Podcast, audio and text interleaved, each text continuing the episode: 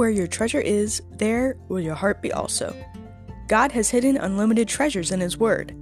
Every time we open it, we can discover a new treasure or admire an old one. What will we find today? Let's dig in. Here's Carla Early with Treasure Hunt in the Word. Toward the end of Acts, Paul had been warned that if he went to Jerusalem, he would be arrested. But he knew God wanted him there, so he went. And sure enough, he got arrested. But as the Roman commander was carting him off to rescue him from an angry mob of Jews, Paul asked if he could address them, this crowd that wanted him dead. Surprised, the officer allowed him to speak. This would be Paul's last words to the city he loved, and it's such a beautiful testimony.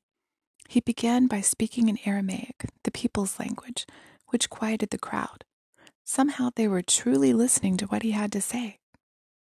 I'm a Jew, just like you, he told them, born in Tarsus, thus a Roman citizen of some standing. But I was brought up in this city. He was a hometown boy. I was educated at the feet of Gamaliel, the most prominent of the rabbis, according to the strict manner of the law of our fathers. That's the Old Testament law and the rabbinic traditions. He knew the law, he was highly educated. I was zealous for God, as all of you are this day. I don't blame you. Zealousness is a good thing, and you're all zealous for God. Paul was identifying with the people. He was saying, I was just like you before Jesus got a hold of me. I was so zealous, I persecuted this way to death, binding and delivering to prison both men and women, as the high priest and the whole council of elders can bear me witness. Like you, I thought the way was blasphemous too, until I found out it was true. I've been where you all are now. In fact, I took letters from Jerusalem to Damascus to arrest followers and bring them back to Jerusalem. I have witnesses right here.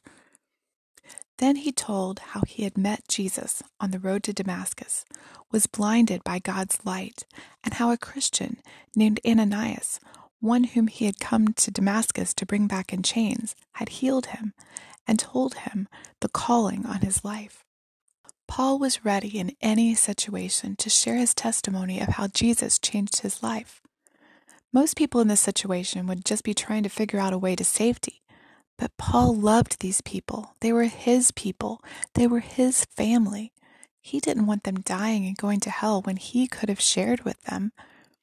So, even in the midst of this crisis, in the middle of being arrested, in the middle of an angry mob wanting to kill him, he took the opportunity to tell them how Jesus got a hold of him and changed him from the inside out. Would you be ready at a moment's notice to share your testimony of what God has done for you? I know I've said this before, but I would encourage you, if you haven't already done so, to write it out. Get all your facts straight in your head, put them down in a logical progression. Like Paul, tell what you were like before. Maybe you weren't a thief or a murderer or something. Maybe you grew up in the church. That's great. But why did you personally decide to ask Jesus into your heart? Was there an emptiness you could fill no other way? Did you realize you needed to respond in complete surrender?